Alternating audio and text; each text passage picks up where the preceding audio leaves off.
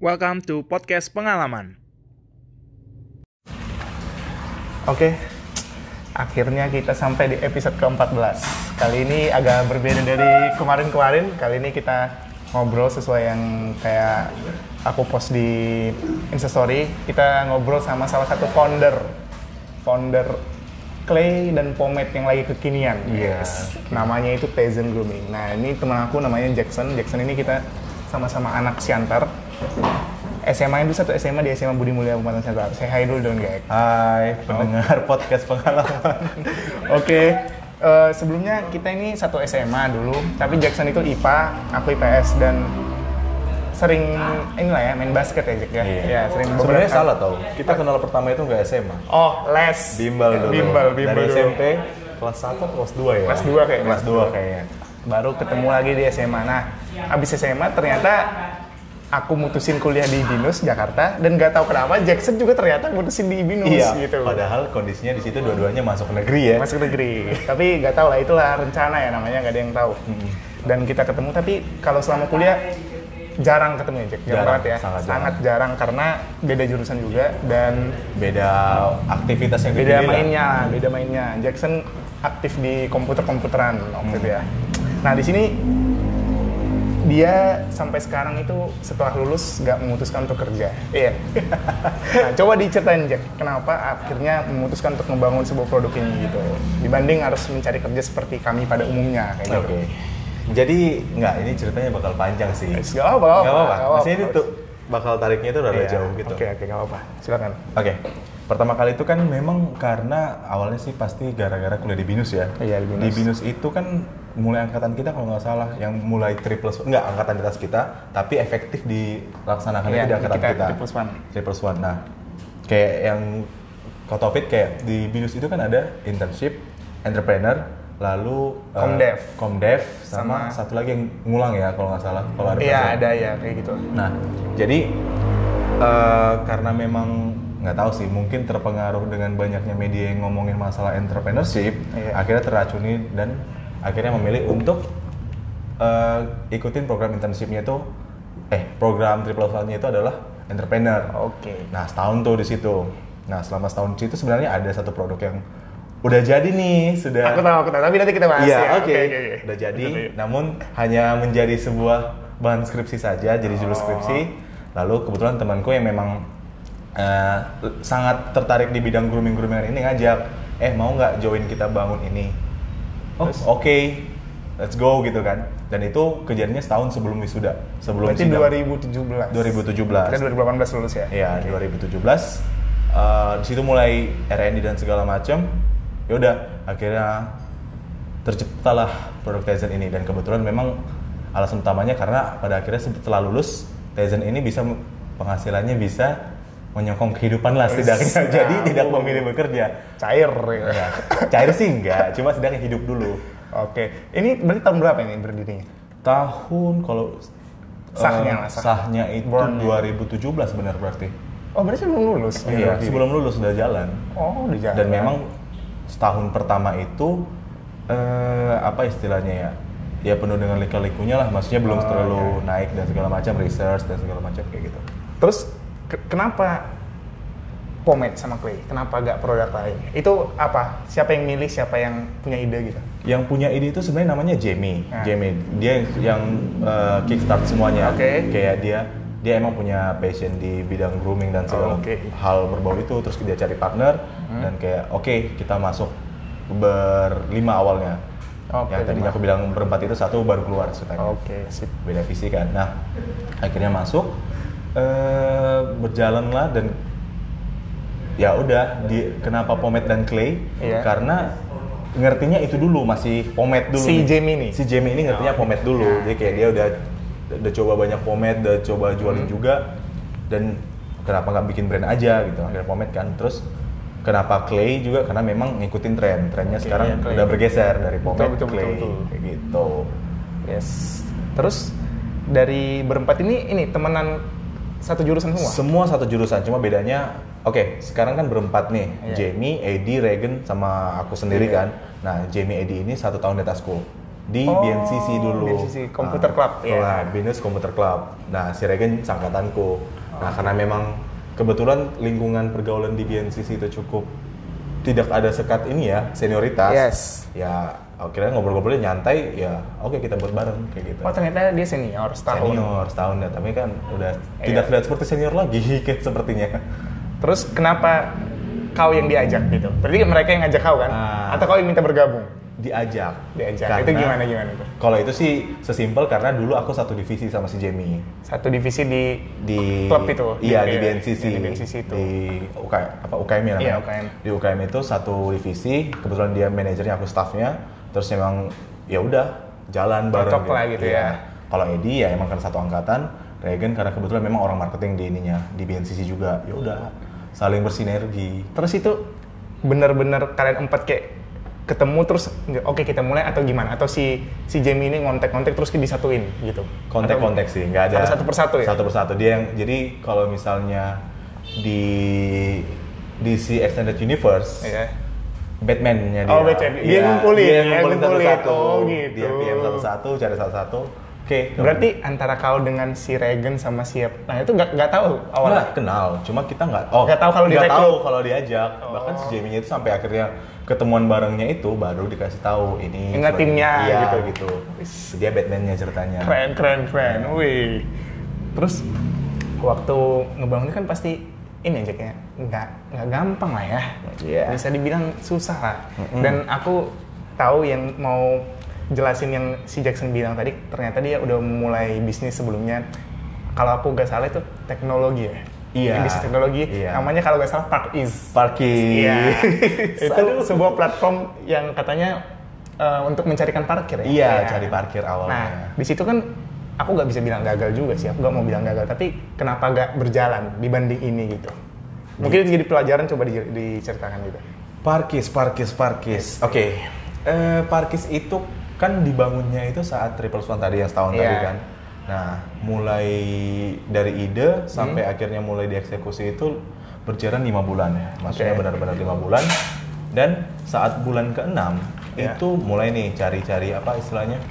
Cari-cari user lah. Iya, user. Nah, karena memang basisnya itu parkir yang ada di mall, Iya. eh, cari eh, mall yang mau bekerja sama itu lumayan rempong sebenarnya. Tapi akhirnya bisa nih sempat dilaksanakan di eh, Mall FX Sudirman. Oh, itu sebenarnya udah jalan. Sudah sempat berjalan di Mall FX Sudirman. Tapi belum sampai ke sistem parkirnya karena memang saat itu pembahasan di bagian parkirnya itu belum rampung lah sama Iya, iya. vendornya kan. Jadi masih di masalah paymentnya. Oke. Jadi memang basisnya parkir itu eh, dari segi bisnis bukan di bagian parkir, tapi di bagian finance teknologi, di mana bayar- Pembayarannya. pembayarannya Oh. itu zaman-zaman sebelum ngetren itu loh, OVO, Iya, OVO belum ya, Dan memang di situ sudah mulai terdengar kan, tapi dari luar ya Iya. masalah-masalah kayak gitu. Nah, akhirnya berjalan kan di semua tenan FX itu sempat ada tuh. Oh, ada. Udah sam- apa? Ada semacam barcode-barcode yang bisa Iya. di-scan untuk ke kita punya kan.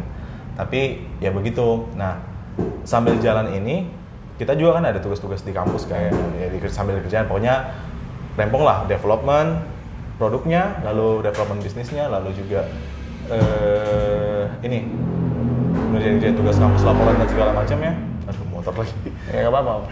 Nah, habis setelah itu eh mau masuk nih ke mall yang lebih gede ceritanya. Oh. Ini baru ini kan satu kan efek Sudirman. Iya. Mau coba lagi yang Iya, mall lain. jadi kan kayak memperbanyak user sih Iya, jatuhnya. iya, Jadi pokoknya kenal dulu sembari uh, sistemnya itu di develop sampai benar-benar seperti yang kita pengen karena kalau ngomongin masalah sistem produk ya semua startup kayaknya nggak kelar-kelar sampai sekarang selalu R&D ada yang baru ada yang baru Betul, ada yang baru, betul, ada yang betul. baru. jadi kayak kalau kita nunggu rampung dulu baru cari klien adalah kelar. cara yang salah. Iya, salah, salah. Shout out to Pak Karyana yang udah ngomongin kayak gitu berkali-kali. Eh, Pak Karyana ya. Iya, Karyana kalau tahu Karyana Iya. Hutomo dia itu mentor yang ada di Binus saat itu saat kami. Jadi kalau ditanya apa yang alasan tidak diteruskan apa alasan utamanya? Nah, ini dia masuk ke bagian asiknya. Jadi ke salah satu jaringan mall yang ada di Indonesia, kita kirimkan proposal. Ah. Dan saat itu bayangkan kita adalah seorang apa? Sekelompok mahasiswa naif yang eh, merasa dunia bisnis itu akan baik-baik saja. Oke. Jadi di proposalnya itu kita masukin eh, benefitnya cara bekerja bisnis ini dan apa yang menguntungkan buat semua stakeholdernya. Gamblang, bener-bener Iya. nggak ada yang difilter. Karena kita pikir ya kalau mereka tertarik mereka bakal panggil kita. Oke, ternyata Ternyata beberapa bulan setelah itu tidak ada balasan. Namun ada sebuah produk finance teknologi yang tiba-tiba muncul dengan konsep yang sama. konsep yang sangat sama. Anjir. Ya perbedaannya sedikit aja sih. Kita kemarin campaign itu parkir gratis, mereka parkir satu rupiah. Seriusan. Iya, kita. Anjir.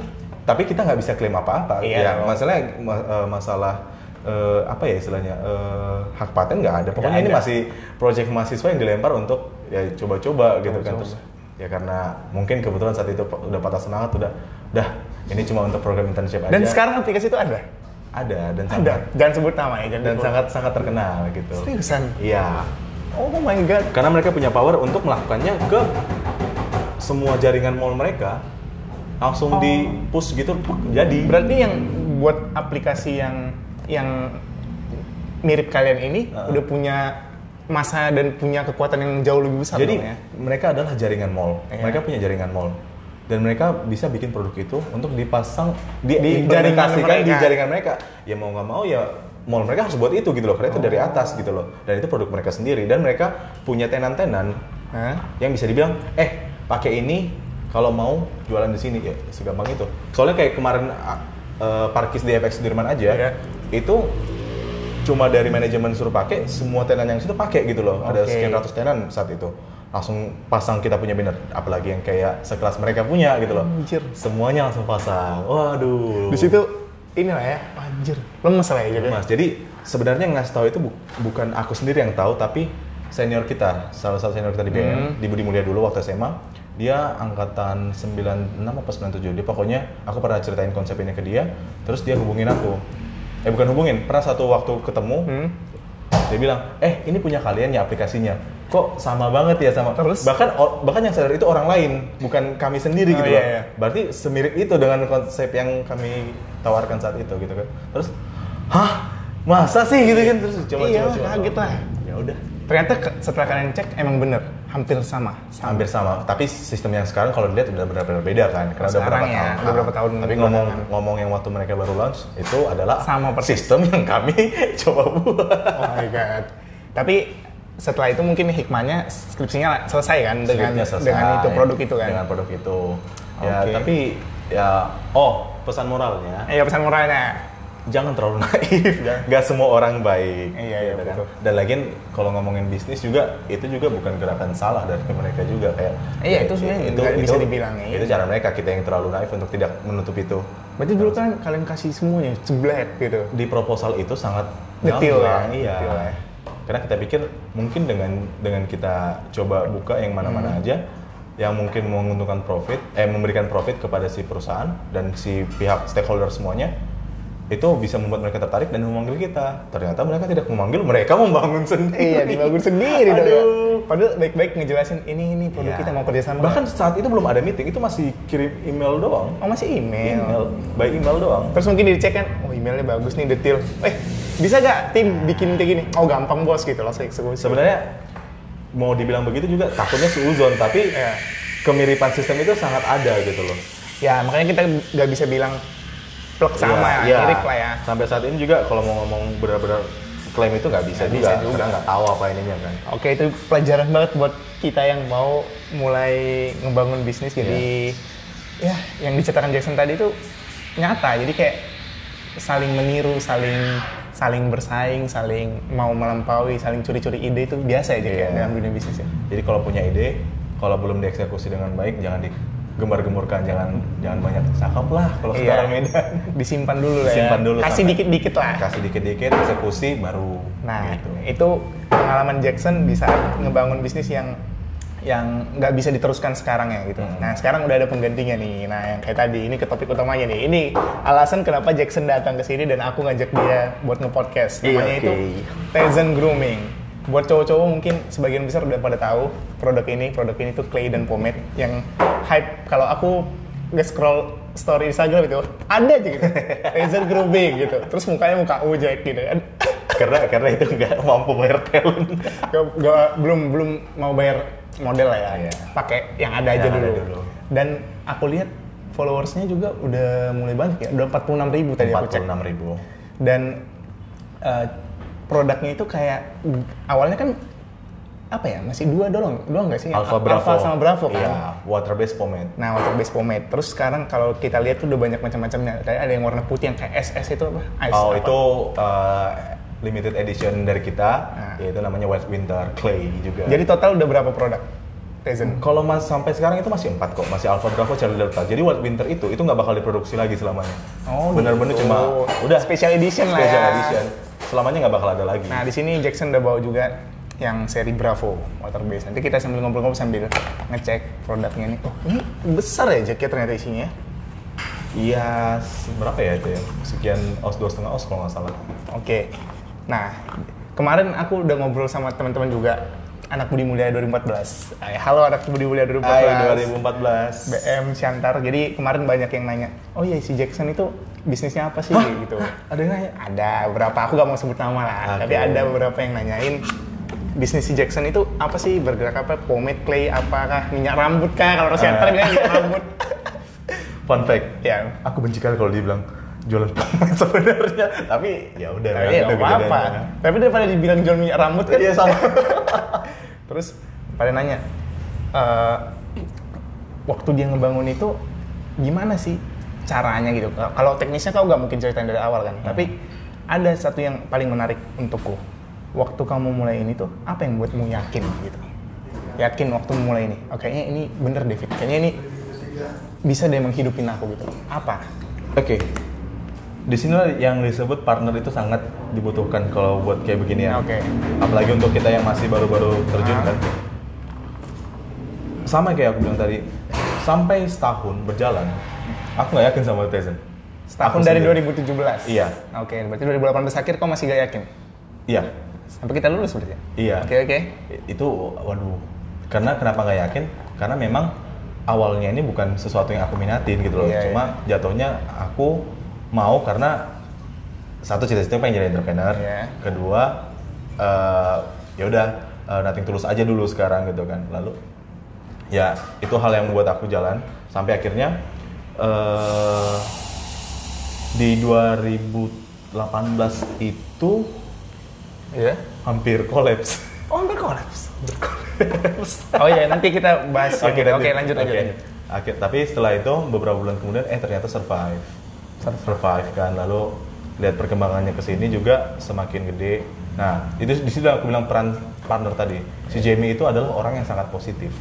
Oh iya. Sangat positif. Jadi di kantor itu kalau ada meteran untuk positiveness, dia yang paling positif kayak kalau main game itu udah level 100 lah, yang lainnya masih kroco-kroco.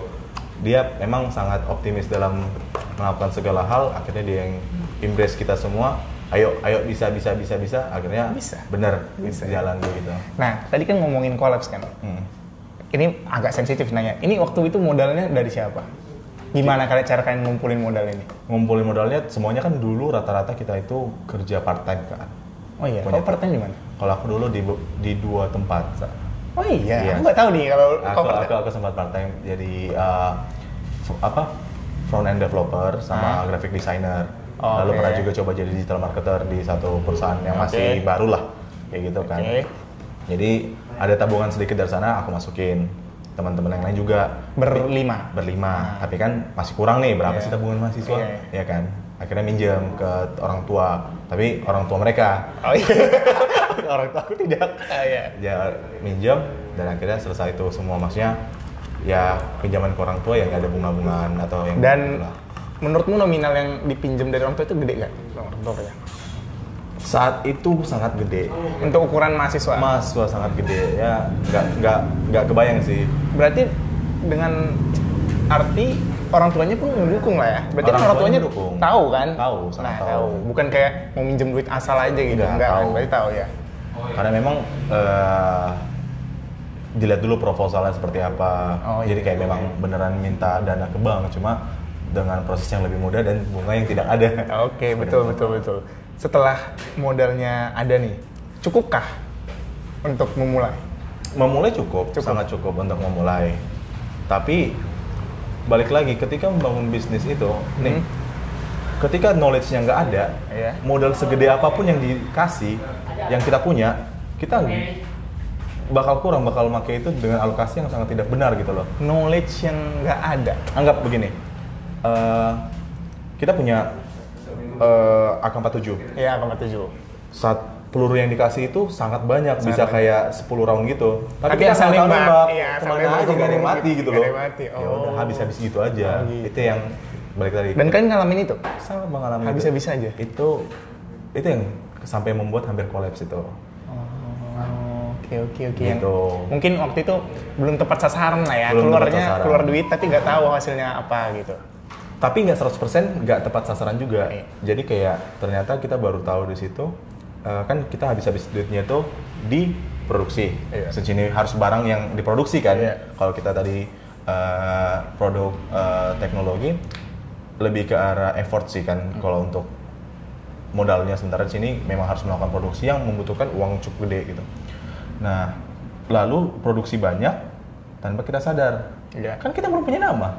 Oh iya, tapi kan produksi banyak waktu itu. Udah main ribuan kan. Oh, udah langsung Iya, ribuan, Cek. karena memang limit di pabrik kan kita belum punya pabrik. Iya. Investasi pabrik itu adalah investasi yang sangat besar dan kita belum sanggup untuk Dan itu. minimal ribuan. Iya. Dan jadi kita ngeluarin, nah nggak masalah sebenarnya. Kita produksi ribuan, lalu kita ngeluarin biaya marketing juga. Namun ternyata biaya marketing itu nggak kayak, eh marketing itu nggak selalu kayak makan cabai gitu, Langsung berasa. langsung pedas. Nggak. Ternyata berasanya itu 2-3 bulan kemudian itu makanya akhirnya ada penjualan setelah 2-3 bulan, baru mulai bergerak lagi. Oke, oke. Segala hal yang terjadi di dalamnya. Begitu. Gitu. Berarti kalau ngebuat ini ya, ngebuat ini apa clay ini ya? Clay. Enggak, itu water based pomade. Nah, water based pomade ini yang ngerti kandungannya ini siapa? Dari kalian berlima. Nih, Kandungannya ini kan ini apa ini? Kimia sama apa kan? Baunya, parfumnya, apanya? kalau kita Teksturnya gitu. untuk R&D sendiri kan memang kita di pabrik dong. Iya. Karena kita salah satu yang kita concern adalah produk kita itu mesti BPOM, harus aman. Iya, dong. BPOM, iya, Karena betul. sekarang ini di Indonesia itu banyak banget uh, orang buat pomade tapi nggak BPOM. Oh iya. Iya. Dan boleh diperjualbelikan. Sebenarnya kalau ketahuan itu nggak boleh. Oh, nggak boleh. Tapi Iya. banyak aja yang banyak, pakai ya? banyak, banyak. Dan rata-rata itu eh diperjualbelikan itu di toko-toko online gitu kan. Nah, kita Iya, pengen iya. coba jadi memang bukan yang pertama tapi salah satu yang ngeluarin eh, brand yang sudah BPOM, BPOM, untuk ya. pomade-nya.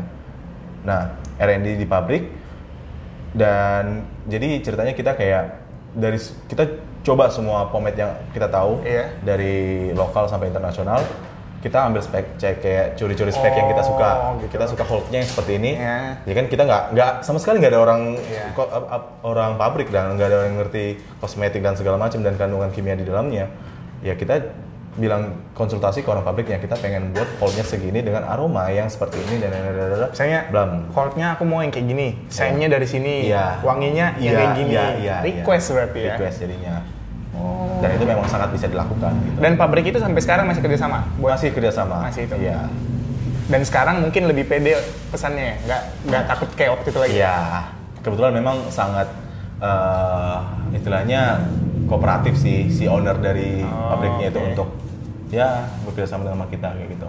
Yes, mantep nih, mantep. Dan bahkan teman-temanku pun nggak tahu ya temanku beberapa sih, beberapa udah banyak yang bawa ini ke kantor loh. Oh iya. Jadi masa? sa- satu sih teman kantorku namanya adalah nggak nggak enak disebutin. dia dia waktu itu ketemu di toilet. Ah, nah, oke. toilet kan biasa kan pulang mau mau masuk kerja kan sisir. Iya, Aku iya. nyisir. Hmm. Terus diletakin dong di wastafel itu. Ih, gokil. Kenal dia aku sama ibunya gitu, Ah. sama yang yang bikin gitu. Tizen. Terus aku nggak terlalu deket kan gitu. Oh itu Tizen ya? Iya. Itu pomade. Aku bilang gitu kan. Iya pomade ku Fransa. Kamu pakai pakai aja gitu. Oh enggak enggak, gua enggak pakai pomade. Oh, udah. Udah. Setelah itu kan berarti aku sadar gitu. Oh ternyata udah brand awareness-nya udah udah lumayan dong. Iya. Sampai sampai yang aku dulu kira kan musik masih yang ya yang pemakaian yang biasa-biasa dan bahkan orang ter, orang lingkungan aku pun udah pakai itu gitu Iya, loh. iya. Itu makanya waktu itu buat kayak kayaknya foundernya perlu di aja gitu buat nge podcast gitu. Ah, terus ada juga tadi yang nanyain juga waktu ngebangun ini tuh apa yang paling susah? SDM kah, modal kah atau ide? Dari tiga itu ya, aku nggak tahu, aku sengaja ngerucutinnya ke tiga itu aja. Apa yang paling sulit? SDM, ide atau modal? mau eh, SDM. SDM, orang ya? Orang. Orangnya ya. Karena bekerja sama dengan manusia itu susah. Yes. Ya, tentu ya ada konflik lah di dalamnya untuk yang seperti cepat. Apalagi untuk awal-awal, semua orang pengen idenya didengarkan kan. Oh iyalah. Ya, kayak begitu, itu cukup. Bahkan untuk sekedar pemilihan nama Alpha Bravo, kenapa Alpha Bravo? Kenapa nggak ini? Kenapa Oh nggak ya itu itu gimana tuh? Sebenarnya lebih untuk memud- apalagi ini brand baru kan, memudahkan untuk mengingat. Alpha Bravo ya. daripada AB kita ya. coba uh, Dragon Fruit with orang juga kan kurang simpatik kan. Tyson Alpha, Tyson Bravo, Ty- Tyson Delta sama Charlie. Ya kan lebih gampang kan. ABCD berarti ya? ABCD. Oh, Nanti oke, kalau oke. mungkin selanjutnya ada ada J Echo Iya, gitu. gitu. oh gitu. Terus kalau posisimu di tim ini sebagai apa, Jack? Ya itu tadi belum aku tanya. Ah, posisiku di sini digital branding. Oh, digital branding. Iya, jadi yang keluar apa pun dari semua sosial media, Oh iya, berarti sosmed kau yang megang ya? eh apa kontennya? Iya, Kalau kontennya. sosial medianya Enggak. yang pegang, admin. Kalau kau digital branding, terus yang lima tadi, siapa tadi yang pertama? Jamie, Jamie itu CEO. CEO. Terus? dia yang ngatur semua jadinya. Oke. Lalu si Edi Jadi apa? jadi CEO operasional, Oh, oh ya. CEO oke. dan megang finance juga dia jadinya karena ya udahlah toh operasional dan finance itu berhubungan. Terus? Eh, Reagan itu sales marketing. Sales marketing. Iya. Oke. Yang keempat, Ya branding. terus? Satu lagi itu seharusnya sebagai eh gudang orang stok dan segala Oh. macam. Warehouse. Iya, warehouse. Oh, tapi katanya ini keluar cabut. Perbedaan visi. Berarti lima orang tambah berapa? Tambah sekarang Anggota. lima. Sebenarnya enam. Satu baru resign juga karena uh, masih mau lanjut kuliah katanya. Berarti sekarang ada 10 orang. Ada kan? 10 orang di kantor. Total. Total. Dan tahun ini bakal nge-hire lebih lagi sih. Wih, Karena tuh. sudah sudah mulai butuh. Buat yang pendengar-pendengarnya yang baru lulus kuliah boleh ya, boleh, Boleh, ya, boleh. boleh nanti diinfoin aja kalau udah mau hiring hiring gitu. Semoga sih. Ya. Lumayan loh gitu kan. Nanti baru lulus nunggu-nunggu sidang aja boleh ya, ya. Boleh. Oh iya, kalau kantornya kan gimana konsepnya? Apa gitu sewa gedung apa gitu? Nah, Pakai ruangan apa gitu? kalau untuk kantor kita sendiri itu masih dalam bentuk ruko. Ruko ya. Ya, ruko. Dan rukonya ini pun balik lagi kita sang mem- memulai ini dengan modal yang sangat Iya, ruko kan? Iya kan, nah, sangat tipis. Tapi kebetulan eh, saudara dari si Jamie yang punya, jadi kita punya harga yang cukup miring untuk itu. Oh, harga saudara lah. Harga ya. saudara. Kalau di Siantar bilangnya harga saudara. Ya intinya kantor itu ya berfungsi lah kayak kantor.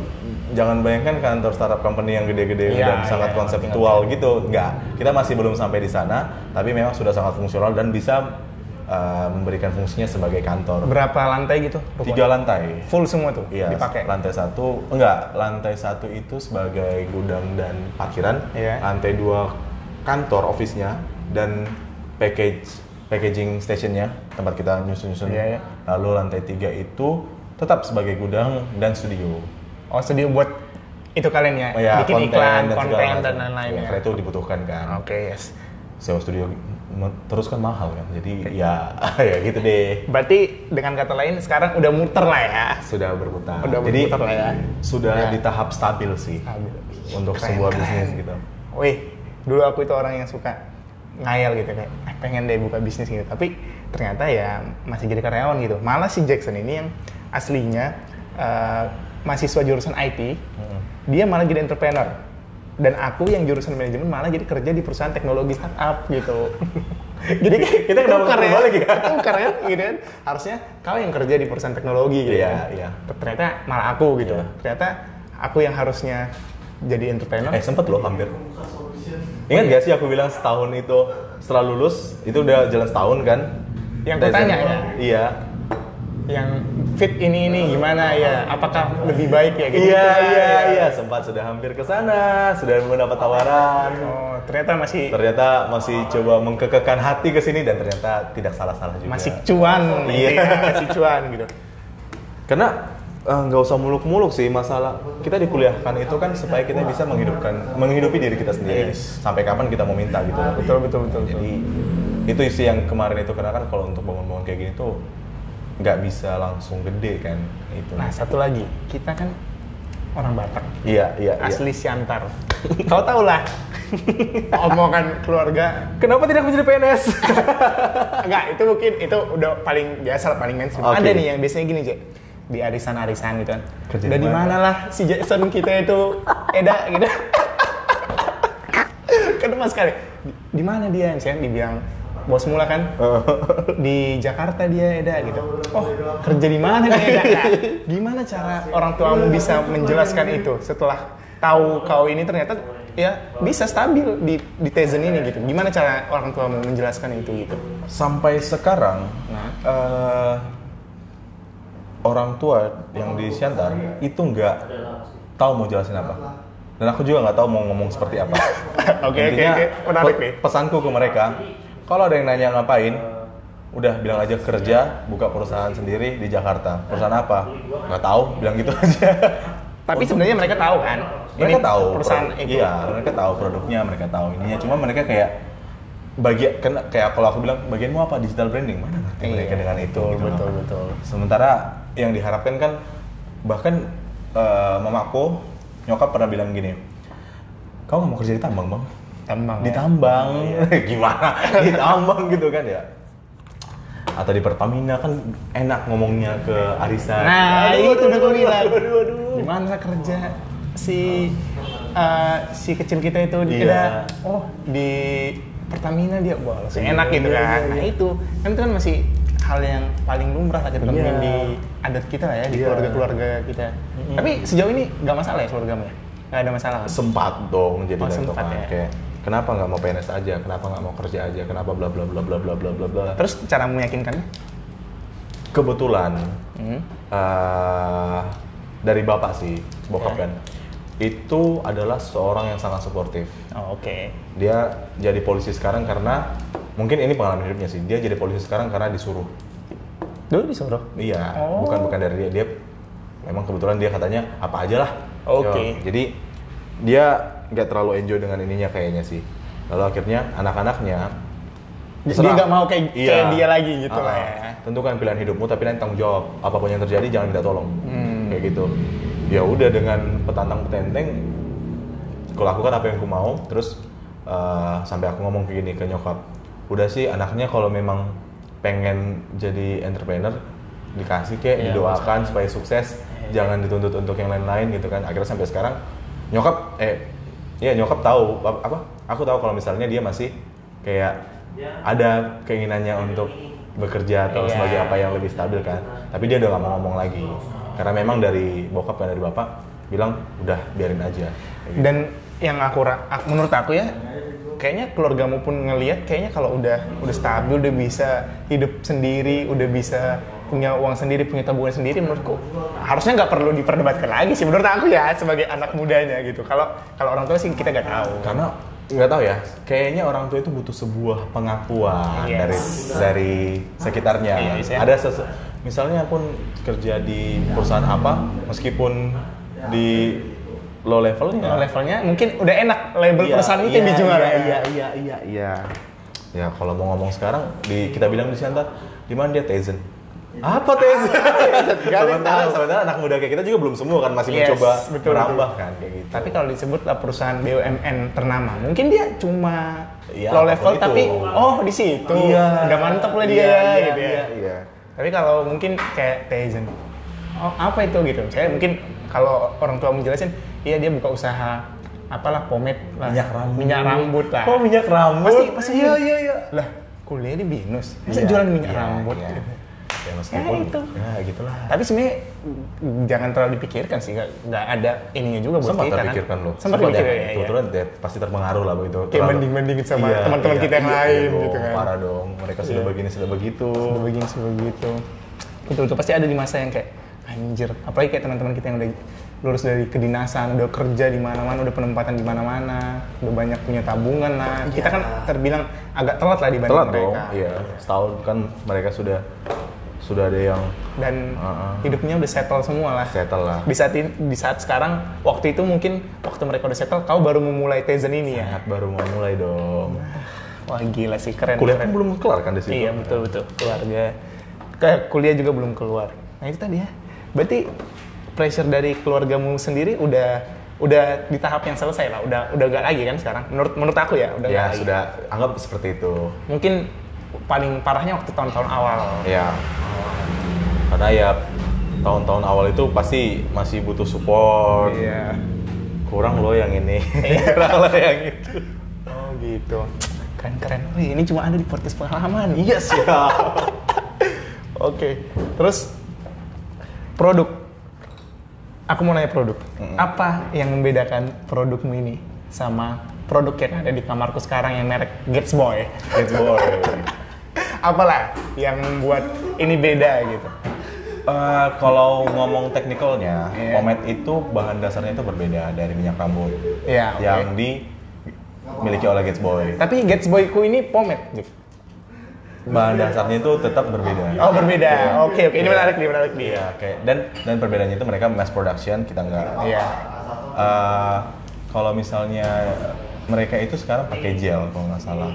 Aku kurang tahu sih. Ya, tapi intinya ya, intinya, ya, intinya bahan, gitu lah. bahan dasarnya itu sangat berbeda. Lalu kedua, eh, kalau kalau kau bisa lihat sendiri, kayak finishing yang kita lakukan untuk produk pengerjaannya dari packaging dan segala macam itu benar-benar beda kan. Dan Hmm. Beda lah, beda. Dan kalau misalnya kita itu mengandung vitamin E, kalau untuk produknya sendiri Ada vitamin E. ada vitamin E-nya. Bisa dites ya. Bisa Di- dites. makanya ada BPOM tadi Iya. ya. Oke. Tentu kita masuk BPOM itu kan supaya kita legal kan masuk ke mana pun bisa. Lalu eh, lebih kalau mas ngomongin segmen pasarnya sendiri itu berbeda di mana eh, pasar kita itu adalah middle end, middle, ke high end. Oh, middle ke high end. Ah. Oke. Jadi ya cukup berbeda sih. Jadi Dan kayak harganya juga jauh lah. memang kayak ek- yang kita jual itu eksklusivitas kita sih. Yes. Karena apa yang membuat iPhone mahal? Yes. Apa yang membuat Nike mahal? Eksklusivitas premiumnya. Premiumnya. Berarti aku bisa bilang ini pomade bisa dibilang premium nggak sih? Boleh dibilang nggak? Boleh dibilang Boleh. untuk kelas produk lokal salah satu yang cukup mahal seperti Iya. Kemarin kan apa ya? Dua minggu lalu kan aku ke ini ke Indomaret. Ya aku kan pakai juga tapi kadang-kadang ya aku pikir aduh belilah yang Gets Boy. Punya Jackson soalnya belum kantongku belum bisa gitu. yang Gets Boy aja aku ambil kan. Oh coba udah. Aku lihat kan ada tuh shine-nya ini. Aku kan nggak suka shine-nya terlalu ini kilat kan. Pokoknya shine-nya yang kosong terus yang hold-nya lumayan udah pakai. Kalau karena aku makainya mungkin jarang jadi aku nggak terlalu pusingin. Oh yang penting bisa udah udah agak terlalu udah rapi lah pokoknya gitu udah enak dilihat. Nah kalau ini apa gitu yang membedakannya? Apakah dari wanginya yang paling paling beda lah? Kalau untuk minyak rambut sebenarnya kurang lebih sama. Iya. Kalau minyak rambut itu uh, untuk produk grooming untuk hair styling itu cocok-cocokan. Iya. Jadi nggak bisa aku paksain bahwa kau harus bisa pakai Tizen nggak. Oh, iya Itu nggak bisa iya, iya. karena uh, tergantung ke tipe rambut dan segala macam kan. Sementara dengan lini produk kita yang masih empat jenis itu kan belum bisa mencangkup Mengcover Ah, banyak orang ya. ah, mencakup semuanya gitu. Jadi kayak tergantung juga bisa aja dia sebenarnya lebih cocok dengan Gas Boy tadi ketimbang Tezer sampai kayak gitu. Karena sign dan ininya lebih cocok. Tapi yang kita jual di sini adalah meskipun kita water based pomade, kita Iya. untuk aktivitas outdoor itu masih masuk. Biasanya kan kalau kalau misalnya pernah ingat produk Boy yang warna merah sama kuning yang dulu Tahu dipakai tahu. waktu SD Yang SMP? yang sampai tajam rambutnya kan. Ya, coba aja pakai kan bakal bleber-bleber Iya, kan. bleber-bleber. Yang kita punya itu kita berani bilang kalau misalnya di outdoor itu lebih tahan. Oh, Ya tergantung ekstrimnya pekerjaan sih, tapi kita berani jamin itu gitu. Tapi waktu pomade yang naik-naiknya aku gak tahu ya. Aku waktu ke Jakarta baru tahu. 2014. Iya, waktu trennya di Jakarta, kan. itu 2014. Dan pomade yang zaman-zaman awal itu Jack yang keras sekali itu tahu gak sih? Murray. Yang Murray. Nah, itu. itu produk luar. by the way. Produk luar. Nah, Iya. itu dulu pernah kan aku potong rambut di daerah Binus ini lah. Nah. Potong rambut terus mau pakai pomade gak bang kata dia. Nah. Aku kan dulu kan polos-polos orang kampung kan. Boleh lah bang. Dipakai kannya lah. Aku Nah. pikir kan dicuci hilang lah ini habis keramas. Enggak wes sampai besoknya aja. masih masih kayak gitu gitu. Wih ngeri juga ya. Tapi kalau kayak gitu aku mikir ah, nggak mungkin lah aku pakai pomade nah ternyata makin lama makin lama udah banyak yang kayak kena air pun langsung udah hilang Iya, iya, iya. Eh, balik lagi ke sejarah pomade, iya. Yes. Jadi pomade itu pada awalnya itu semuanya itu oil base. Nah. Oil base yang berarti bahan dasarnya itu adalah minyak. Minyak. Tapi bukan minyak sembarang minyak. Lemak babi atau lemak beruang. Oh iya. Makanya kalau tahu brand namanya Ruzel dari Oh luar, aku gak tahu itu. yang logonya babi, Hah? itu untuk menghargai sejarah itu. Bahwa dulu itu Oh. pomade itu memang dari uh, Minyaknya itu. Iya, lemak babi dan lemak uh, beruang. Tapi untuk teman-teman kita yang muslim gak usah takut. Sekarang semuanya udah rata-rata sintetis kok. Udah sintetis ya? Iya. Nah, itu oil base ini yang tadi kenapa yang contoh merek yang tadi uh, kau pakai itu itu oil base itu memang lebih sulit dibersihkan. Iya. Itu makanya keluarlah uh, alternatif yang dinamakan water based pomade di mana kena air pun hilang Yes. gitu Water base ya. water based pomade. Jadi itulah kenapa Tezan juga memilih water based karena kita melihat kebutuhan itu. Orang nggak butuh sebenarnya sampai, tidur Sampai tidur sampai bermalam malah gitu. merusak kan. Iya. Jadi kita kita juga memikirkan kesehatan rambut karena orang-orang selalu merasa pomade itu merusak, pomade itu merusak, pomade itu merusak. Padahal tergantung pakai yang mana. Iya. Kalau emang yang oil ya memang bertahan lebih lama di rambut ya. Contohnya kayak tangan kita aja, maksudnya kalau tangan kita dipegang terlalu lama juga nggak usah ditekan, dipegang aja, capek kan, pegal Iya, kan. pegal. Nah, sama kayak rambut. Kalau ada yang nahan ya pasti bakal susah. Ini kandungan utamanya apa? Oil. air dong. Air ya? Ah. Air. Kalau di ingredientnya itu yang pertama disebut itu kalau nggak salah aqua deh. Oke. Karena memang bahan dasarnya air. Nih buat kalian ini kan karena gak, gak YouTube nih gak ada videonya buat review-review kayak gini ada. Terus aku ceritain aja. Jadi ini kotaknya itu eh ya apa sih namanya tempatnya itu warna hitam tuh elegan lah hitam terus kayak doff doff gitu. Ada tulisannya Bravo Tizen. Terus kalau dibuka itu wanginya ini buah ya? Enggak. Apa nih? Justru kalau ini tuh ngikutin kalau par- parfum tahu nggak Aqua di Gio? Oh nggak tahu. Itu salah satu parfum yang sangat lama ya di pasaran dan sustain gitu loh. Karena Tapi emang wanginya ini familiar sih, nggak yang wangi yang baru-baru banget. Iya. nggak. Jadi saat keluar pertama kali itu kan Tizen itu Alpha dan Bravo. Iya. Dengan dua karakteristik yang uh, sama di bagian spesifikasi untuk sign dan holdnya. Yang bedain? Scentnya, yaitu aromanya. Aromanya. Karena profil orang berbeda, ada yang suka manis, ada yang suka uh, spicy atau. Jadi kalau ini tadi apa? Dari itu parfum Aqua di Gio, kalau yang si Alpha? uh, chewing gum.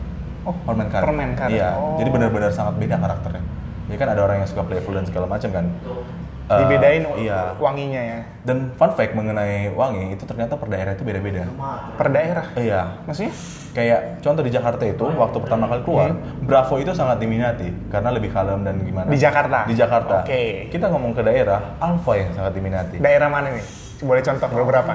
Biasanya daerah Sumatera. Sumatera lebih suka Alpha. Alpha. Oh, nah, kenapa gitu. orangnya cukup Menarik, menarik. suka yang tajam-tajam Kayak gitu. kayak ya. Nah, Oh, ngaruh ya. ngaruh.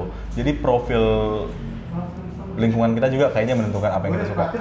Dan fun fact lainnya kayak kan aku bilang tadi clay, clay Iya. itu mulai eh adalah tren yang mulai naik kan. Yes. Dari tahun kemarin atau dua tahun lalu kayaknya udah mulai lebih ke orang-orang milih clay. Tapi di daerah-daerah tertentu orang masih lebih suka pomade, bahkan oil base yang tadi aku bilang.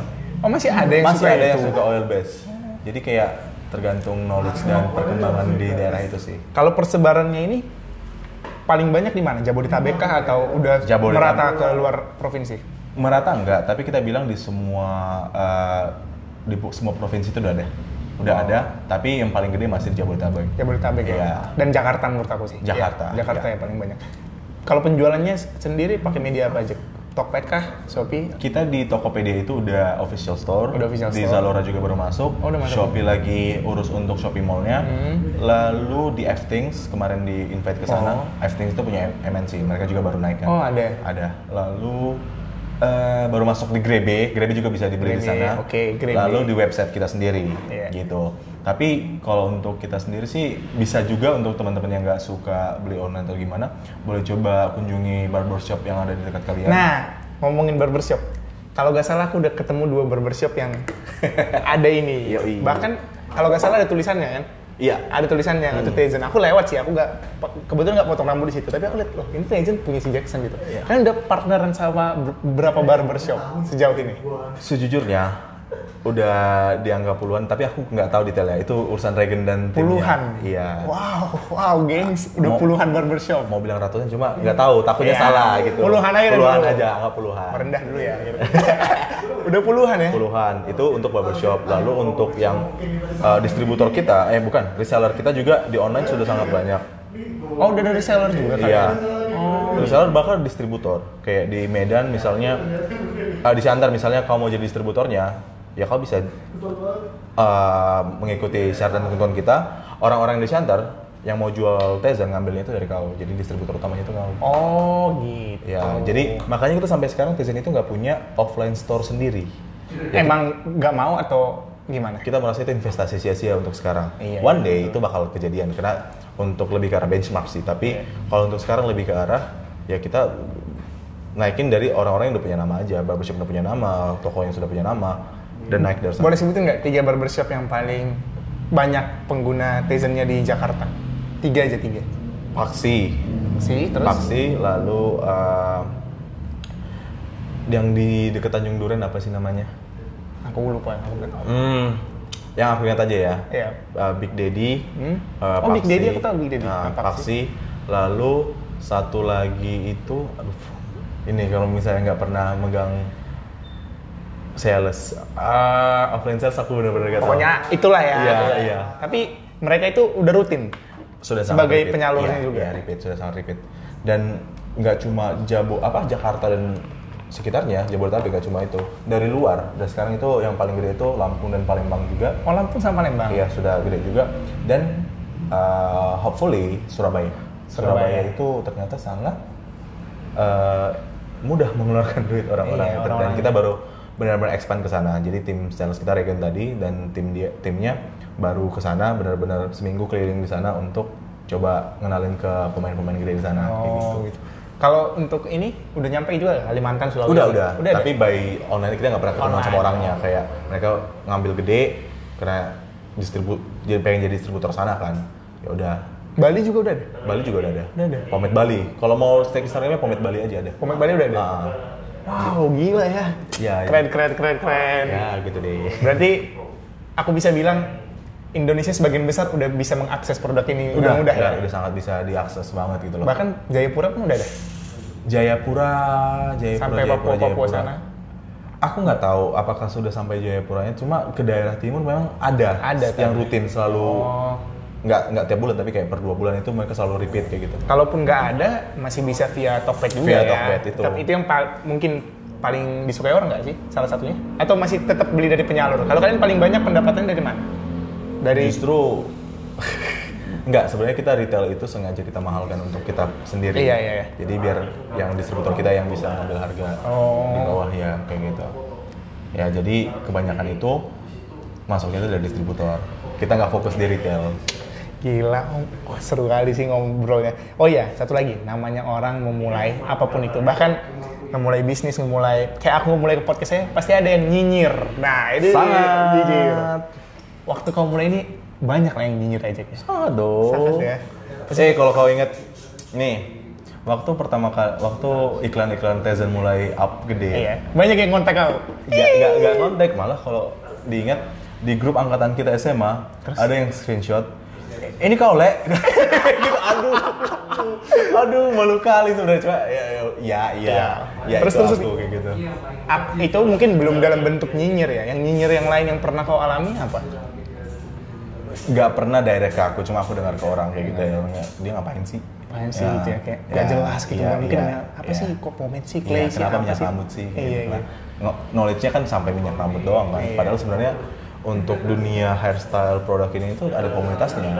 Betul, betul. Benar-benar ada komunitasnya dan ada pasarnya, ada ininya. Dan memang trennya itu sedang masuk gede-gedean gitu. Karena memang nggak bisa dipungkiri cowok cowok itu makin genit makin ke sini sih. Yes. Oh itu satu fakta yang boleh kalian dengar ya.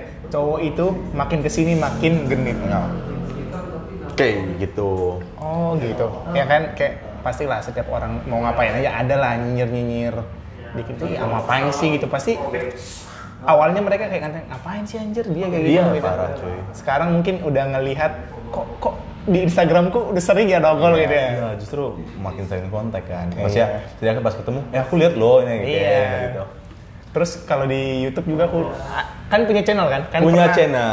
Kalian pernah aku lihat yang kalian berempat presen- presentasi Iya. bawain ini lah pokoknya Heeh. kayak ngobrol-ngobrol berempat gitu untuk jelasin produk ini. Kalau kalau aku nggak salah dengar waktu beberapa bulan yang lalu sih aku tonton. Dan itu kayak itu di kantor Jack. Yang meja yang layar Iya. yang, yang abu-abu. Iya. Iya, itu di kantor di ya. kantor banget itu. Jadi eh sebenarnya kalau mau ngomong begini-beginian itu kita ngomong visi besar Tizen. Ya. Kenapa? kenapa orang jualan itu harus sampai bikin konten? Karena kita Tizen itu nggak pengen cuma sekedar produk yang harus dipakai dan dijual dan cuma sebentar kayak jual beli pakai terus itu cycle-nya berulang-ulang Enggak, iya. enggak. Kita mimpi besar Tizen itu adalah eh, membuat dan membantu pria Indonesia agar lebih percaya diri dengan eh, dia punya penampilan. Oke. Garis bawahi percaya diri. Kenapa? Mau nggak mau kita harus ngakui nggak semua orang terlahir dengan fisik yang atau wajah yang Yes. setidaknya rapikanlah penampilanmu, rawatlah itu sehingga kau bisa lebih percaya diri. Percaya diri. dalam segala kondisi apa pun menghadapi siapa pun dan Oke, menghidup, menarik, menarik. ya menghidupi apa menjalani kehidupanmu. Itu yang menjadi visi besar Tezen. Makanya sebenarnya kalau ngomong Tezen itu adalah produk pomade saja tidak. Udah ada ini nih, udah Sudah ada ada produk-produk list, baru. sudah ada list dan timeline produk yang bakal keluar. Wih, gak sabar di. Iya, jadi jadi Tezen itu bakal cover dari ujung rambut sampai ujung kaki cowok. Itu nanti akhirnya ya. Iya. Dan lebih ke arah uh, ya itu tadi goal besar tadi untuk membuat percaya diri. Dari jadi tidak hanya memoles yang ada, tapi merawat yang ada. Oke, Jadi berarti dalam waktu dekat akan Tizen ini akan ada dua lini besar lah, Iya. dua pengelompokan yaitu Tizen Care dan Tizen Styling. Tizen styling masih ini kan? Tizen Styling masih untuk uh, produk hairstylingnya. Oh, Tizen care itu Tizen care itu. ke ini bukan? Skin. Pertama skincare. itu dimulai dari rambut. Oh, rambut. Jadi shampoo dan toniknya Oh, itu udah bakal- ada nanti. Aduh, terluar tapi ya. Cuma ada di podcast nih bocoran nih. Jadi dalam waktu dekat itu bakal keluar. Lalu nextnya juga bakal ada produk-produk yang menyusul. Mungkin nanti akan ke face wash juga, ya. Iya, iya. Keren Jadi sih. sampai dua tahun ke depan itu udah udah ada timeline yang bakal keluar. Dan aku kemarin lihat, aku sebelum ngundang kau ini, aku udah buka-buka website kalian. Bahkan kalian jual varsity jacket ya? Varsity Jacket itu Ya. kemarin uh, lebih ke arah uh, merchandise sih. Iya, merchandise. Kemarin kita yang 17 ta- 17 Agustus tahun lalu kemerdekaan Indonesia perayaannya kita coba uh, membuat semacam en- apa gerakan gitu Iya. yaitu Alpha Nation di mana kita harus menjadi bangsa yang tidak hanya ada tapi juga mendominasi. Oke. Nggak cuma sekedar hidup tapi juga menghidupi kehidupan kayak gitu. Sedap. Keren cuy, keren cuy. Keren, keren, keren, keren. Jadi, eh, tapi sebelumnya teman-temanmu nggak apa-apa kan kamu mau podcast kayak gini sama aku? Gak apa-apa, gak apa-apa. Justru udah ngomong kok ke mereka. kok udah ngomong? Udah ngomong. Aku udah ngomong. Eh, ntar aku punya teman yang mau podcast ya. Mau ikut nggak? Udah, lu aja lah. Pada, Oh, gitu. Soalnya lagi pada sibuk juga kan. Dua orang tadi lagi sibuk ngerjain yang lain. Tadi aku sama si Jamie lagi ke Lipo ya. Berarti teman-temanmu tahu ya ini ya? Tahu, tahu. Nanti suruh dengerin ya? Siap, siap. Nambah-nambah listener. Siap, siap, siap. Ah, wow, keren, keren, keren. Terus tadi ada yang nanya juga di Instagramku, nanyain kapan, apakah ada rencana Tizen collab sama produk-produk lain gitu? Tizen X ini, Tizen X Supreme mungkin. Off-white. Expert ini sepertinya kejauhan ya. Iya. Cuma tidak menutup kemungkinan untuk hal-hal kayak gitu. Iya. Tidak sangat tidak menutup kemungkinan sih. Kalau kalau nanti ada kesempatan pasti diambil sih. Oh, Dan pastinya iya. masih dalam ruang lingkup cowok kemungkinan besar. Cowok, ya. Tapi kalau pernah ada cewek mungkin jadi kayak couple segala macam bisa jadi. Tapi belum belum ada produk cewek sama sekali gitu? Belum ada. Apa ini akan tetap men's grooming? Atau gimana? Kita lihat saja ke depannya. Oke, ditunggu aja gitu ya. Apakah nanti ada produk cewek ya kita tunggu aja. Tapi dalam waktu dekat akan meluncurkan produk baru juga. Iya. Dalam Berapa tahun bulan ini ada beberapa. Tahun ini ada akan ada beberapa loh ya. beberapa. Berapa? Wow. Sekedar informasi tadi produk yang paling utamanya awal itu ada Alpha dan Bravo. Alpha dan Bravo. Charlie terus satu lagi Charlie Delta. Delta. Lalu yang limited edition itu namanya White Winter. Kalau Alpha tadi Alpha sama Bravo bedanya di harumnya, Harumnya, wanginya. hmm. Kalau si Charlie sama Delta Charlie Delta itu adalah clay. Oh, clay. Yang ah, clay itu kebanyakan uh, shine-nya itu nggak terlalu. Iya, itu yang aku suka sebenarnya. Ya, itu level 1 yang kalau untuk Charlie itu kalau dari 5 dia satu, jadi satu per 5 untuk skalanya. Lalu kalau untuk Delta itu setengah. Jadi benar-benar di uh, untuk rambut itu nggak terlihat bercahaya berkilau gitu kan. Iya, Jadi iya. nggak terlalu. Jadi untuk aktivitas harian untuk untuk orang-orang yang nggak terlalu pengen terlihat mencolok itu sangat cocok sih. Oke, best sellernya kalian apa? So far itu Delta. Delta. Delta. Oh, Delta ya? Delta. Berarti produk barunya ya malah ya? Iya. Oh, gitu. Tapi balik lagi sih kayak tergantung per daerah. Ada juga di daerah tertentu memang lebih suka pomade ya masih lebih suka Alpha dan Bravo. Oh. Tapi untuk overall sih masih Delta sih sejauh ini. Kalau harga Jack, kan banyak teman-teman mau tahu. Kalau Alfa dan Bravo dibanderol seharga berapa? 160 ribu. 160 ribu itu belinya di mana? Kalau di Tokopedia reseller kita, kalau Iya. kita lebih gede sih harusnya. Oh gitu. 160 ribu di Alfa dan Bravo. Kalau Charlie dan Delta? 185. Oh cuma beda 25 Iya, ribu. iya. Nggak terlalu jauh bedanya. Iya. Dan ini kan asli produk anak Indonesia. Iya, ya brand lokal lah, local Support pride. local brand. Ya Iya. local pride. Jangan Tapi jangan ya. local pride yang lebay-lebay. Iya. Betul. Sekarang kan lagi banyak kan Jack. Oh iya kita gak usah ngomongin Nggak itu, karena usah. nanti aku kesel dan Oh iya, iya, bisa ke sana. lama.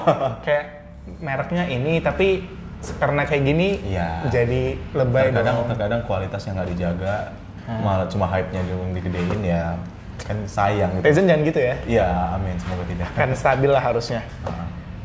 Udah mantep banget nih podcast kita kali ini. Thank you banget Jack udah mau meluangkan waktunya. Siap. Sampai hari ini ini udah jam setengah 12 malam. Oh iya, minta maaf banget ya tadi telat ya. Slow slow. Tadi, Oh, dan sebenarnya tidak cuma Bravo sih yang saya bawa. oh iya, ada beberapa ternyata ya.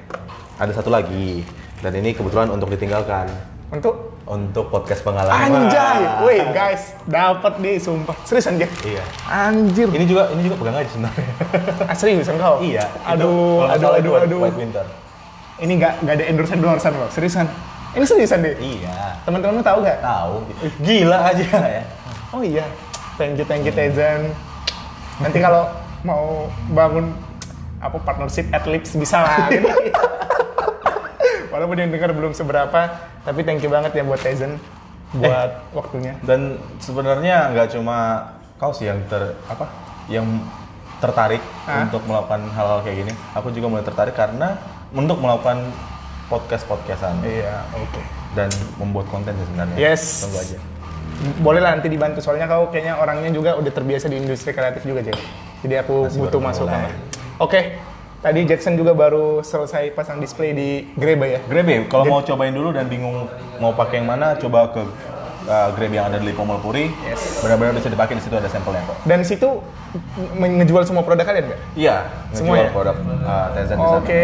Kalian kalau mau datang itu kan Grebe kan konsep mall yang baru tuh di Puri Mall ya. Iya, Lipo Mall Puri. Lipo Mall, Lip- Lipo Mall Puri kalian langsung datang aja ke sana. Nanti di sana ada satu store-nya si Iya, kita ada Tencent. display di sana, ada booth-nya.